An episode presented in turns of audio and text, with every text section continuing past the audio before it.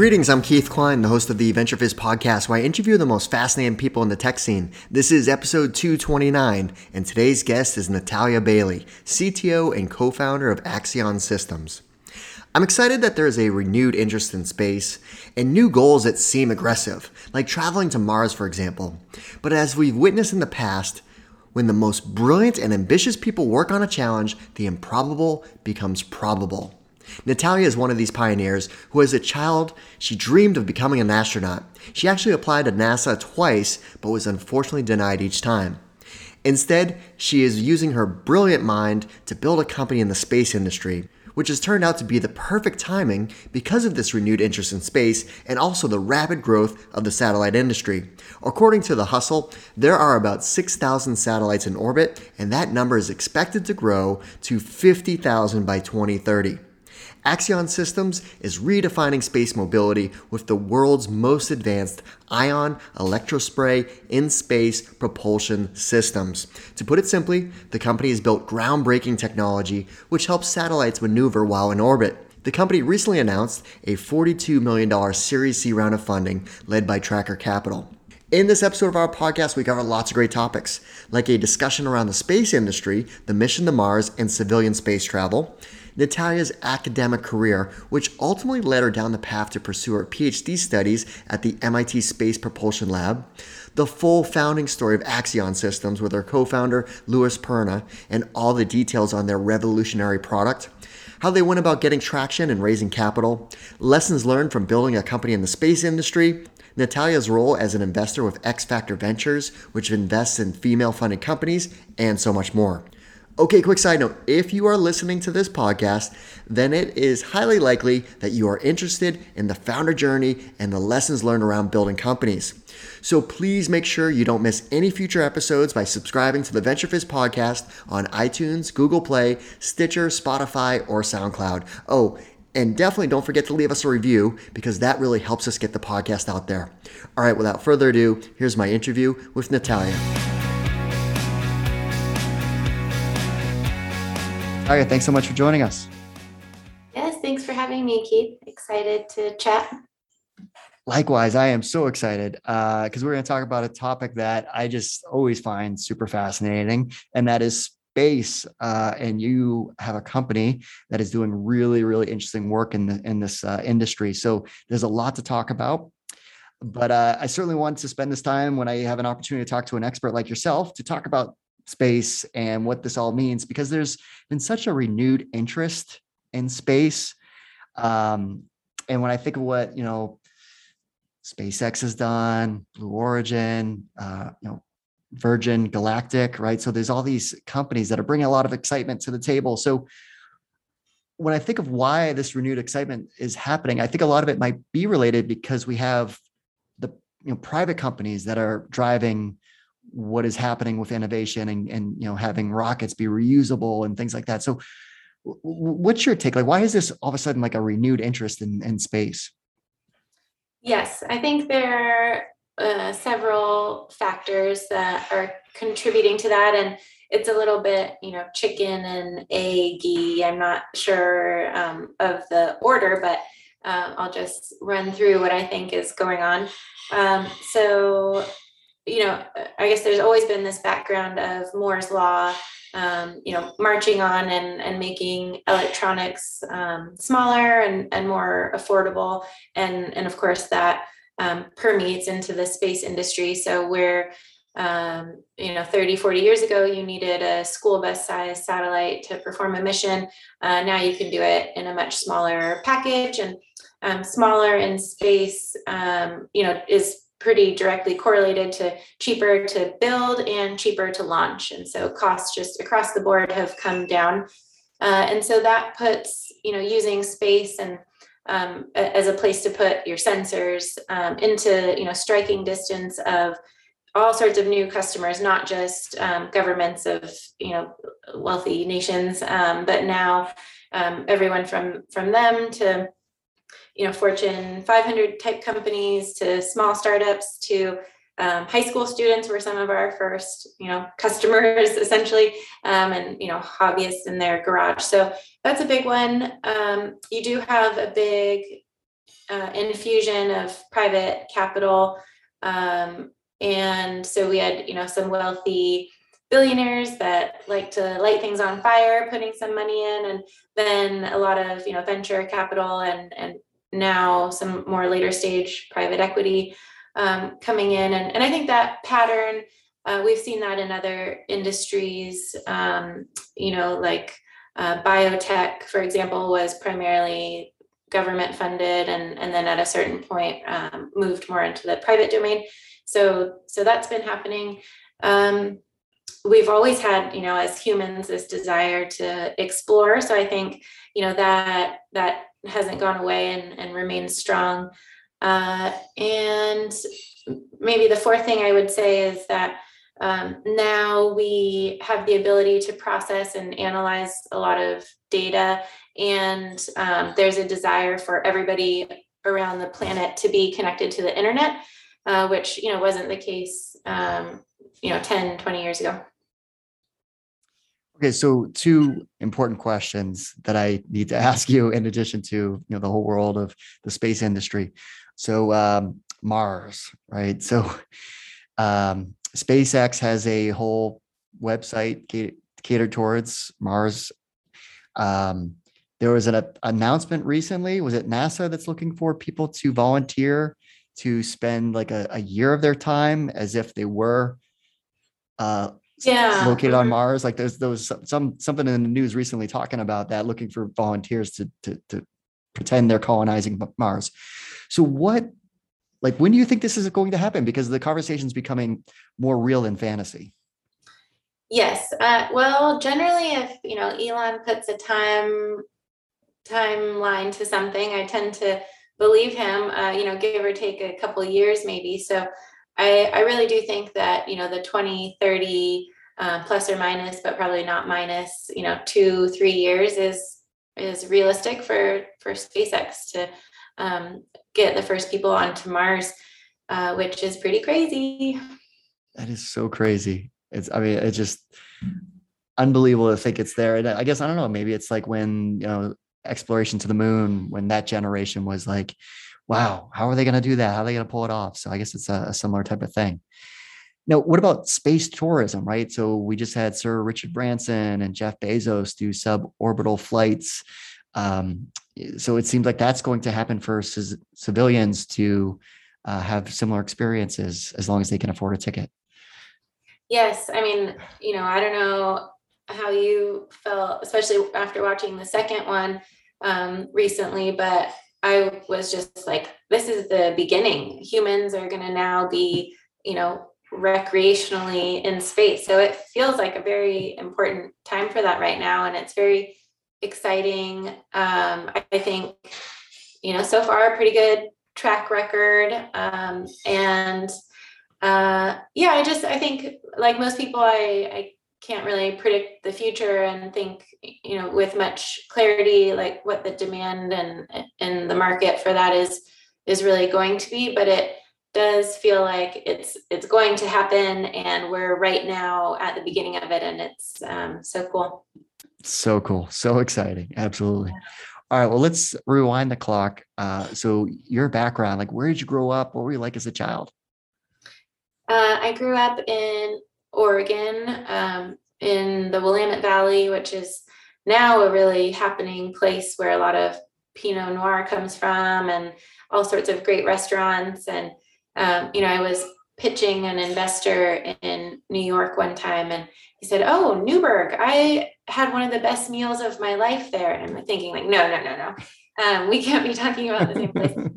Personally, um, you know, I was uh, had a strong interest in thinking about aliens and um, you know, if there are that many stars I can see at night, again in rural Oregon, where you can see the stars pretty well, uh, if I can see that many stars, you know, the chances that um, there's other life out there, you know, can't be zero. And um, so that was a strong interest of mine. And then I, I was also really into math. Um, and so, you know, I remember in high school, I was at a party one time and I, I must have been taking calculus um, at the time because I sat down on a couch with somebody who said, you know, if you think derivatives are exciting, wait until you learn about integrals. And then we spent the rest of the night integrating things um, at a party. So, um, you know, I think that's a good um, uh, example of how I was growing up. I was social and had a lot of typical interests, but I also had these other deep passions as well that sort of culminated into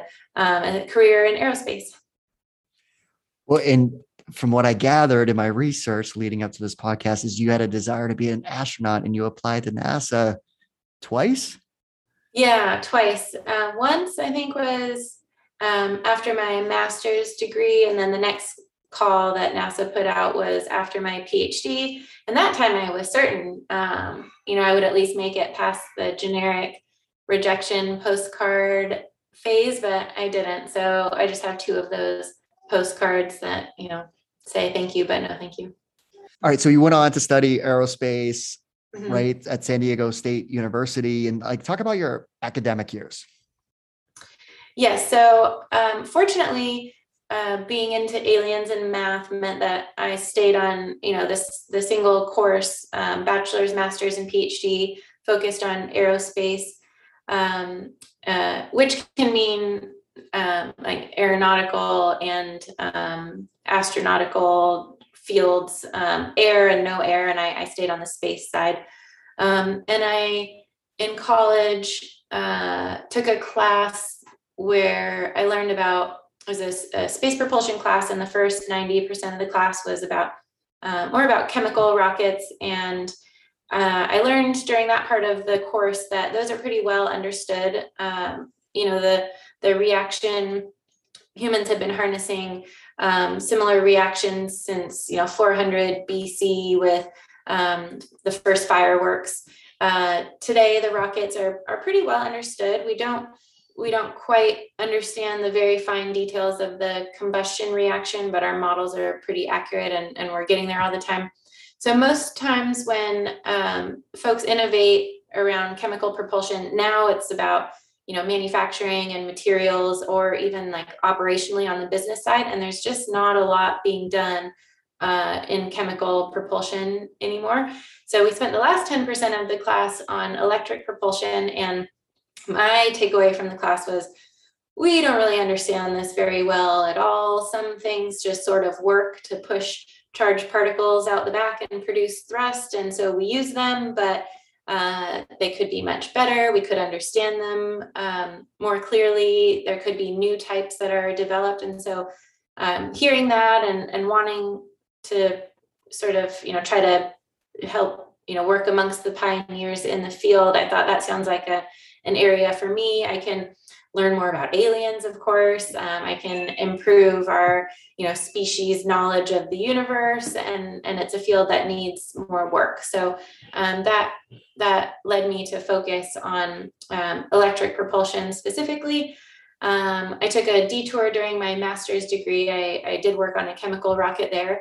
Um, it was a very small scale and intended to be um, micro manufactured uh, and the idea there was that you could cluster many of them together and generate a high enough thrust to weight ratio that you could actually launch a small satellite. Um, and then I, that was at Duke University. Um, I tried to start a company based on that research, but it fell apart a bit painfully. And so I decided I don't want to be an entrepreneur anymore. Um, and you know that you see how that worked out. Um, so then I went to MIT to do my PhD and, and did get to focus on electric propulsion, a new type of ion engine. Um, and, you know, through some events that maybe we'll talk about, uh, founded Accion. Well, so you talked about you you thought about starting a company and it didn't quite come together. So what what did you learn from that? Uh, it was probably my first uh, lesson in how important the people aspect is of well really just of working or being a human at all it, like those interactions and um, having having tough discussions and not you know sweeping things under the rug how important that is um, that people have you know their own aspirations and goals and you either have to you know figure out how to work within those or or not. And so we fell apart just because we didn't have those tough conversations. And didn't figure out, you know, what happens if somebody wants to go to law school. Um, uh, what happens if somebody's not, you know, as dedicated as as we need them to be, and instead we just sort of marched forward and hoped for the best, and that was not the winning strategy. Now, did you always have your sights on MIT to pursue your PhD? Um, no, I mean, I think leaving Oregon, I had never even heard of MIT. Um, and then when I got in, my brother asked me, he's like, isn't that, you know, a, a vocational school? Uh, sort of. Um, so no, I can't say I always did, but at a certain point, um, you know, in grad, during my master's, um, I, I started becoming interested in, in doing a PhD there. And like the MIT Space Propulsion Lab, like that existed before you studied there and did research. Yes. Yeah. So I mean, yeah, that was a perfect fit. yeah. And I mean, if you, uh, you know, if you want to look to where a lot of the origins of many space propulsion technologies come from, you know, it's, it's there. And so um, it was like a magical experience. That is amazing. So that's when you started to think about what eventually has become the company that you've built, Accion Systems. So uh, you were researching and building ion electrospray propulsion systems. So what it, what's the best way to explain that? Sure. So it's a type of electric propulsion system of, of which there are a handful, and those are distinct from chemical um, in that they use electrical energy instead of chemical to um, push things out the back of the spacecraft and move it in the opposite direction. Um, so to run an electrical an electric propulsion system, you have to use um, solar panels or batteries or nuclear reactors um, that you know then power a generator. So um, uh, yeah, electrical energy instead of the energy released from breaking the chemical bonds. Um, and an ion engine uh, in its simplest terms is uh, you take a charged particle, which happens to be an ion in this case, and you put it in an electric field um, which acts upon the ion and it uh, accelerates it out the back of the spacecraft and that that momentum reaction um, momentum you know in one direction um, produces you know the the exchange reaction and, and provides momentum to the spacecraft to push it uh, in the direction it's trying to go. So um, sort of fundamentally we we are like an ion engine in that we accelerate ions out the back but um, the way we do that is different. The the type of propellant we use is different. Um, so it is a, a, different class of engine um, with a lot of similarities. Um, so i could explain how how the electrospray works now. Yeah. Uh, so similar to an ion engine um, we accelerate ions out the back but we use a liquid propellant. And this is the first time a liquid has been used in an electric propulsion system, and it's where all of our differences come from. Um, so we we supply um, the liquid propellant to the ion emitters, uh, and at those ion emitters, there's a strong electric field that's applied, and that field acts to um, stress the liquid. Uh, eventually, uh, it pulls it into a conical shape, and at the tip of that cone, the electric field is, is further intensified because it comes to a sharp point. Um, and that electric field is then strong enough to, to lead to ion evaporation from the liquid. So we're essentially pulling individual ions um, from the, the tip of that ion emitter. Um, and then that same field that, that did that stressing and pulling on the liquid uh, and extracting of the ion then accelerates the ion out the back of the spacecraft. And this actually is so far, um, as far as what we're aware of, um, the most efficient way to extract and accelerate um, an ion to produce thrust. We don't we don't generate uh, we generate very little waste heat compared to other systems. Um, so it's a, a, very efficient technique. Um, and then it also allows us to to operate first on a very small scale. So this phenomena happens um, phenomenon happens at uh, the order of like 20 nanometers, so maybe on the order of the size of, you know, smaller than a human hair. Uh, and so that's that's the size of an individual ion emission site. Uh, and then we can aggregate that, you know, aggregate many of them together and scale that up to serve um, satellites really of any size. So um, we we think of that as an advantage. We get to start small and efficient, and then scale from there instead of trying to take an existing technology and try to shrink it and, and force it into a smaller box. Got it. Fascinating. Okay, so at what point are you like this research? You're starting to realize there's an opportunity here to commercialize it to build a company around it. Yes, we had a lot of interest uh, while we were still at MIT. Um, we had some of the big aerospace prime companies um, trying to buy systems from us.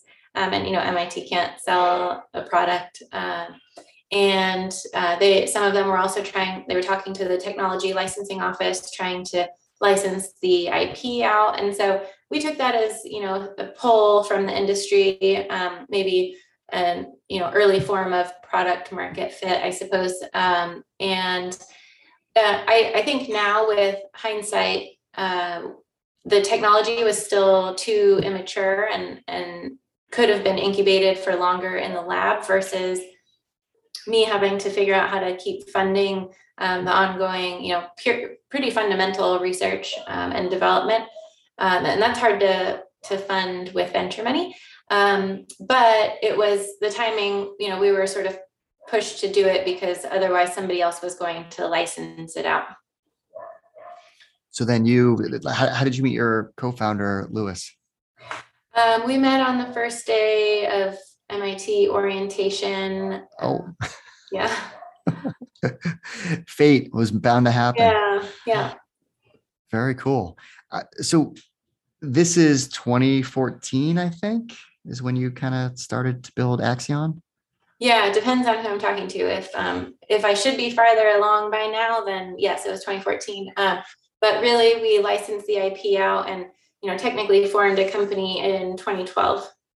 Got it. Okay, which was probably ideal timing to start to build what you're building because now, you know, we kind of started off by talking about the renewed interest in space and how yes. companies have the opportunity to launch satellites for a lot of data collection. So mm-hmm. um, there was a, you know, if anyone listening, there's a great Bloomberg video that they produced about Natalya, and they talk about your business, um, which I encourage everyone to watch, which was great. Uh, and they talk about, or you made a comment, you're like, we're like building shovels for space. Mm-hmm. So talk about kind of like your your business, like like why is now the great opportunity for a company like yours? Yes, uh, it's a, you know, I suppose I should, I try never to put these words together, but essentially we're kind of like a component provider. We provide a subsystem for um, the spacecraft. Our customers are the folks that are building the satellites. They're not necessarily the end users of the data or anything. And so, in some ways, that can be um, maybe less flashy and um, less sexy than uh, if we were doing really cool image analysis or something.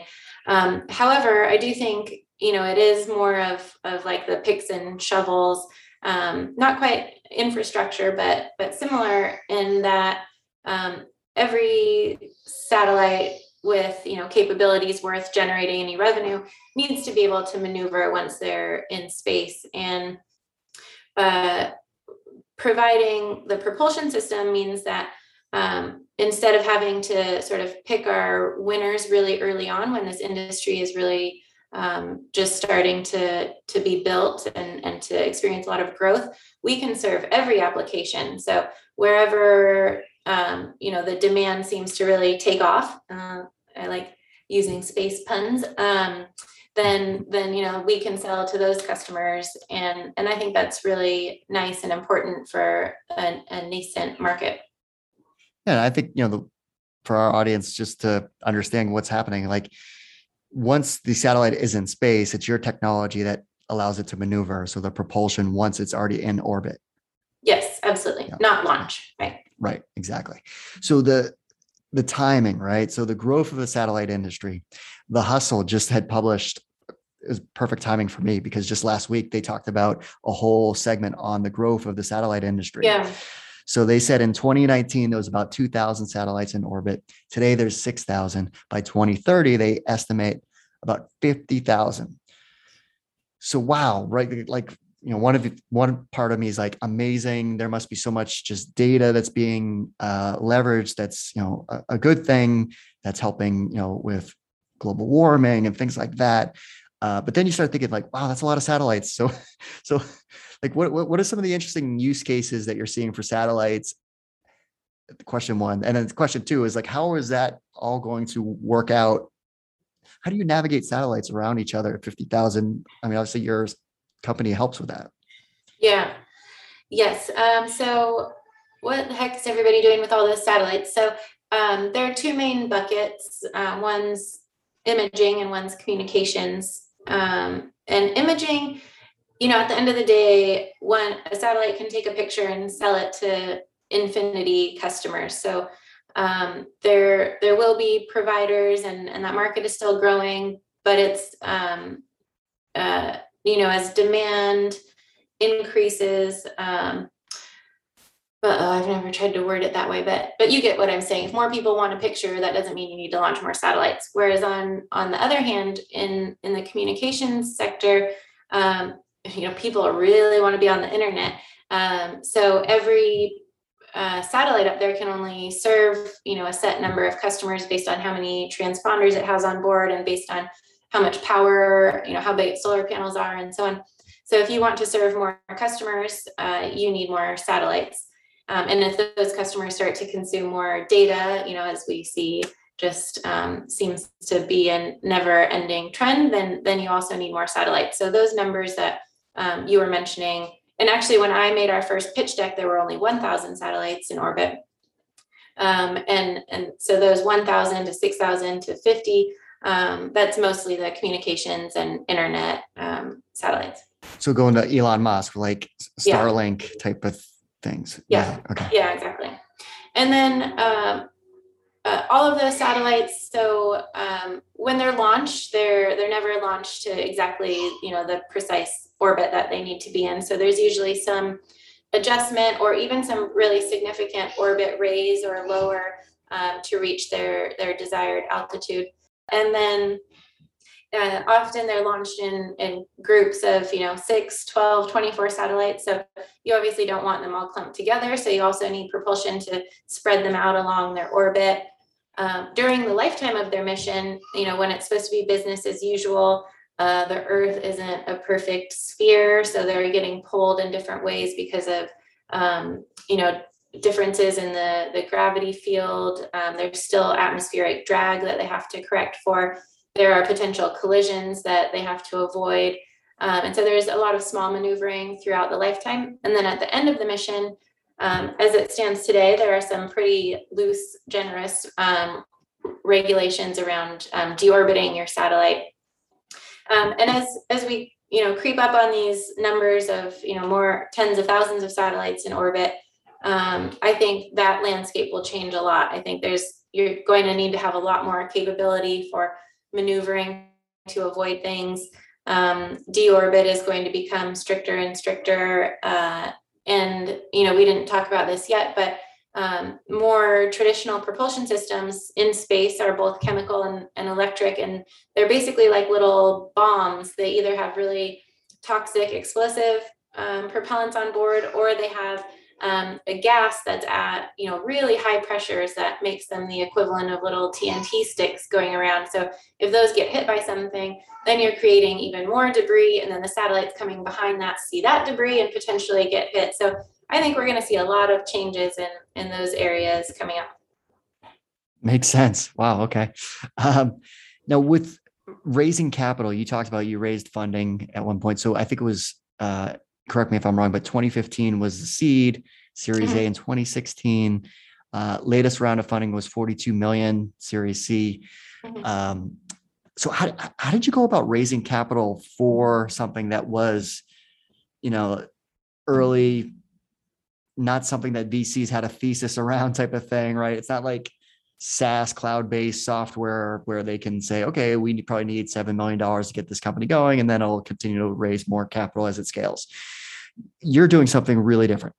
and the customer, right, is not an easy sale. I would imagine this is a very complex go-to-market strategy to gain interest in what you do and have someone actually purchase it. So how did you go about getting that investor interest?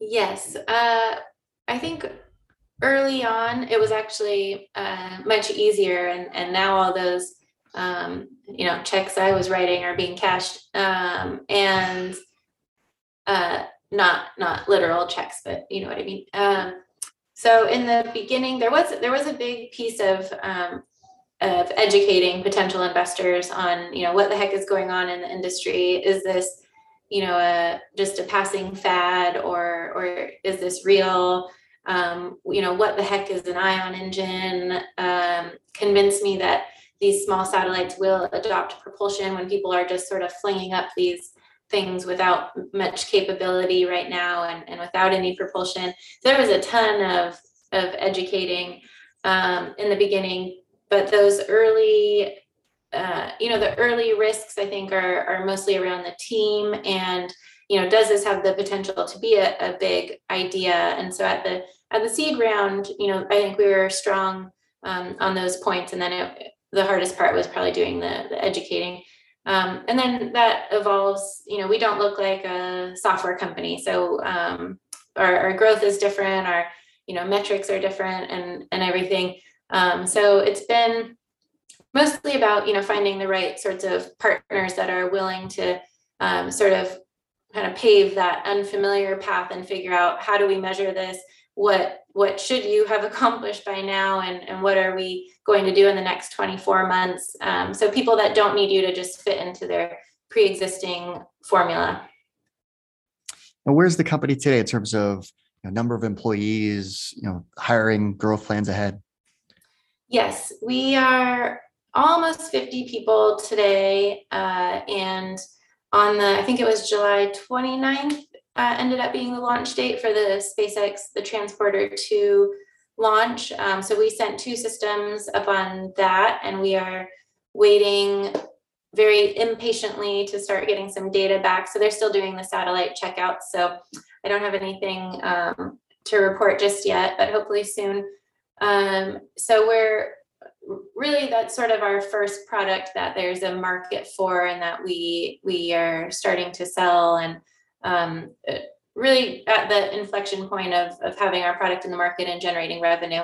Um, and then with our new partner in in tracker capital um, i think we're maybe not quite doubling but you know we have pretty aggressive growth plans over the next 12 18 months um, selling this product and establishing, you know, maturing our manufacturing uh, processes for that, and then, you know, going back to the lab and, and working on the next generation as well, so that we can keep serving the larger and larger satellite segments.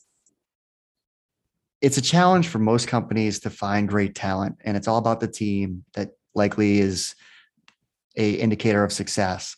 So I would think hiring for your team would be even that much harder. Like, how do you find people that have experience doing the types of things that you need people to do?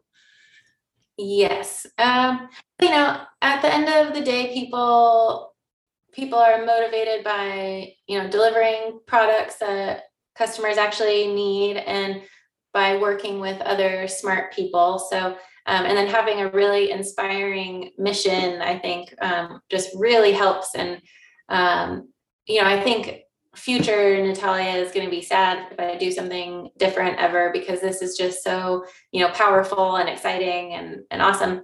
Um, so, and, and then on the, the hiring side, um, you know, a startup by its nature is, is, you know, generally doing something that hasn't been done before. So you're never looking for, for somebody that's been exactly trained in, in what it is you're doing. Um, that said, you know, we do have a lot of really specialized areas, um, like one, um, you know, passively moving fluids around in micro channels in microgravity. Uh, turns out nobody does that, and uh, nobody's done that. yeah, so so we have to, you know, figure out well, what exactly is the most important discipline, and and where might we find those people? Um, so that's that's been um, a little bit tricky, but I think mo- a lot of startups go through that. You're doing something new, um, so you just have to have to do your best and and find people that are creative and know how to rapidly uh, rapidly iterate. Uh, well, one thing that has been hard though, you know, especially when we want space experience, uh, we're trying to move people from, you know, the Bay Area or Los Angeles or Texas or somewhere to Boston. And they're like, no, I'm not that big of a fan of snow. Right. That's yeah. definitely a challenge, no doubt. Yeah. Uh, so kind of, you know, looking back, um, you know, you almost started a company, you know, way back when I think you were at Duke and now you have built a company. So looking back, like what are things that you would want to warn an entrepreneur that's building a company in this industry of space of here, here's things that I've learned that you probably don't want to repeat? Yes, I have a few of those. Um, so the first one I mentioned earlier, which was, you know, now with hindsight, I can see that there was still, you know, probably too much R and D left to do on the technology um, that meant it wasn't yet a good fit for venture money and uh, maybe it could have stayed in a lab longer or i could have focused more on you know government r&d dollars or something until it was a little bit closer to um, you know a real product that that people would buy. So that's a big one. And i think related to that um, is you know I, I, think you know i don't think i necessarily messed this up but i realized um, how important it is to be really like ruth ruthlessly honest with yourself about the assumptions you're making. And um, you know you you spend the first couple years making all these really rosy forecasts because the market you know maybe it doesn't exist yet and, and you need to create it. So you you have to be the only optimist sometimes if if it's going to become a reality. But then at some point you know you have to say like how what in the pessimistic scenario how should i be planning for that? And and so kind of knowing when to go between the two and and being honest with yourself. Um and then i think the third thing is that it's the whole experience has been so much more about the people than i ever really imagined and i'm i thought you know, I, I never really had a clear definition of what makes a successful business because I think on a lot of time scales, all companies are successful and unsuccessful. Um, and I think I'm starting to realize that you have to, you can't just run a company in pursuit of revenue or profit or, or your business objectives, but you also have to sort of like equally hold the people side of the organization as well. And you have to build you know a safe and trustful environment and develop employees and provide autonomy. And you can't really focus on one without the other. And uh, i've just been trying to learn more and do that better the whole time too. So i would imagine there's a lot going on in terms of companies that are building products for the space industry so there are other companies that you can think of that you're like wow what they're doing is really really cool Yes. Um, well, one that comes to mind is um, I really like Astranis. Um, they're building a small geo bus, and I respect the team a lot. A lot of smart people there. Um, really, they're the only one that I've seen sort of playing in that field. So they're they're still kind of unique and have an exciting opportunity. Um, so you know, I'm keeping my eye on on them and staying in touch. And then um, Swarm is another one. So I, I really, you know, also respect the the founding team there. Um, and they were just acquired by SpaceX, which you know I had heard never happens. Um, so uh, you know they must be really awesome. I mean, I already knew they were, but now I think that they're even more awesome. Now, uh, another thing that you're involved in is X Factor Ventures, which is a um, Flybridge started X Factor Ventures as a investment vehicle to invest in female founders. So, so talk about your role with uh, X Factor. Yes, uh, I probably around the uh, leaving college, no, starting in college, I had made it a point to always be, um, you know, involved in some sort of extracurricular um, volunteer work that usually had to do with youth and STEM fields, and sometimes it was, you know, female focused, and sometimes it wasn't. Um, so that's been a big part of my adult life. And I learned, I, I had pitched Flybridge, I think maybe twice, and they kept saying no to me. But so I knew the, the group there. Um, I saw Flybridge come together for the first fund, and I knew and, and looked up to many of the uh, women partners there. Um, so when they were thinking about the second fund, and, and I got in touch with them, and um, they asked if I would join. Um, I, you know, jumped on that opportunity. So we invest in, you know, female-founded companies with, you know, billion-dollar ideas, um, and the goal is also to train us partners as you know future VCs, you know, to go out on our own or join other funds, um, because the um, demographics there are also really poopy. Um, uh, so it, it was really in line with you know how I like to spend my copious amounts of free time and um, and I love the idea of um, you know tipping the scales both on the entrepreneur side but also on the uh, investor side and they a lot of the the women on the team had backgrounds in you know software um, consumer uh, and not so much on the kind of well space um, you know maybe obviously but on the you know hard tech and science side. So they needed some help vetting ideas that came in that basically anything that was you know science or or hard technology um, they would throw over to me and i would help diligence um, and i'll just tell you none of them are close to space or anything i had ever learned about before but i'm having a lot of fun having to learn really quickly about new industries and new technologies um, to make those decisions. So, so what advice would you have for time management?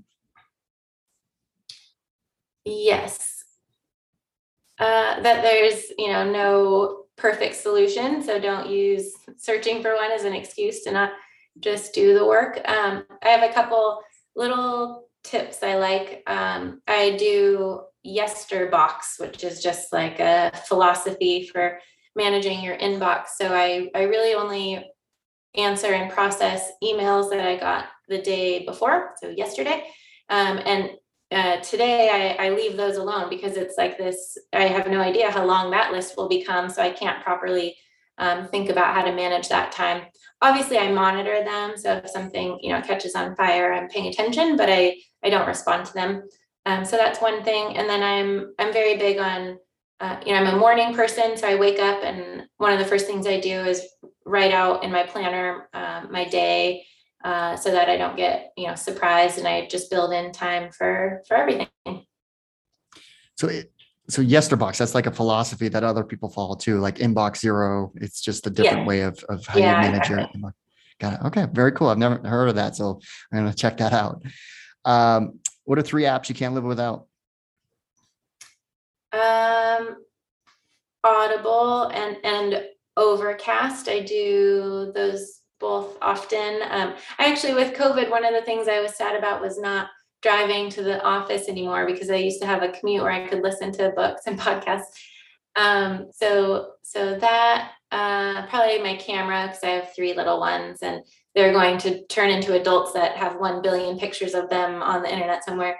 So sorry about that. Um, and, and, then let's see, uh, OneNote. So I manage all of my to-do lists and notes and everything in OneNote. Okay, so extending on the podcast book theme, any recommendations there? Yeah, um, VentureFizz Nice. Um, yeah. uh, let's see.